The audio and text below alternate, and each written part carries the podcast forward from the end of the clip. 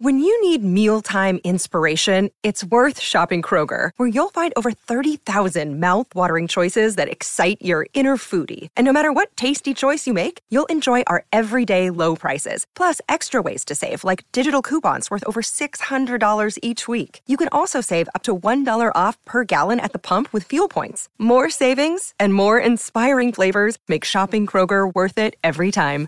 Kroger, fresh for everyone. Fuel restrictions apply. Good morning.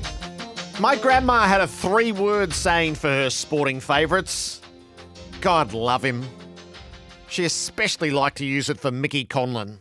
Last night I watched Mitch Marsh on stage collecting the highest honour in Australian cricket, and Grandma's sentiment was perfect.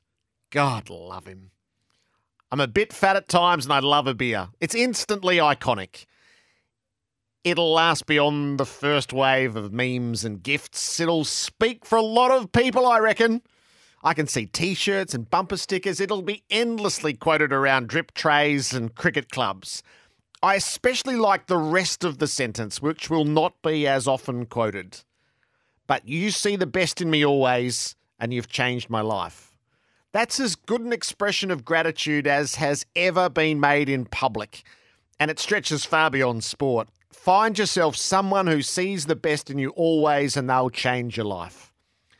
On Tuesday, we finished up filming the, the next series of The Test, and one of the last questions I was asked was Can one innings change a cricketer's legacy? And it was in reference to Marsh's return century at Headingley. I wasn't quite sure how to respond to it initially, how how grandiose, how verbose are you in an answer like that? But the Allan Border Medal crystallised that the answer is a resounding yes. One innings can change a cricketer's legacy. Marsh is he's everything we've always loved in our Australian sporting figures, and it was there for us last night. He's humble and self-deprecating. He's got a larrikin streak, and he's quick with a one-liner. And he loves his family and playing for his country above all else.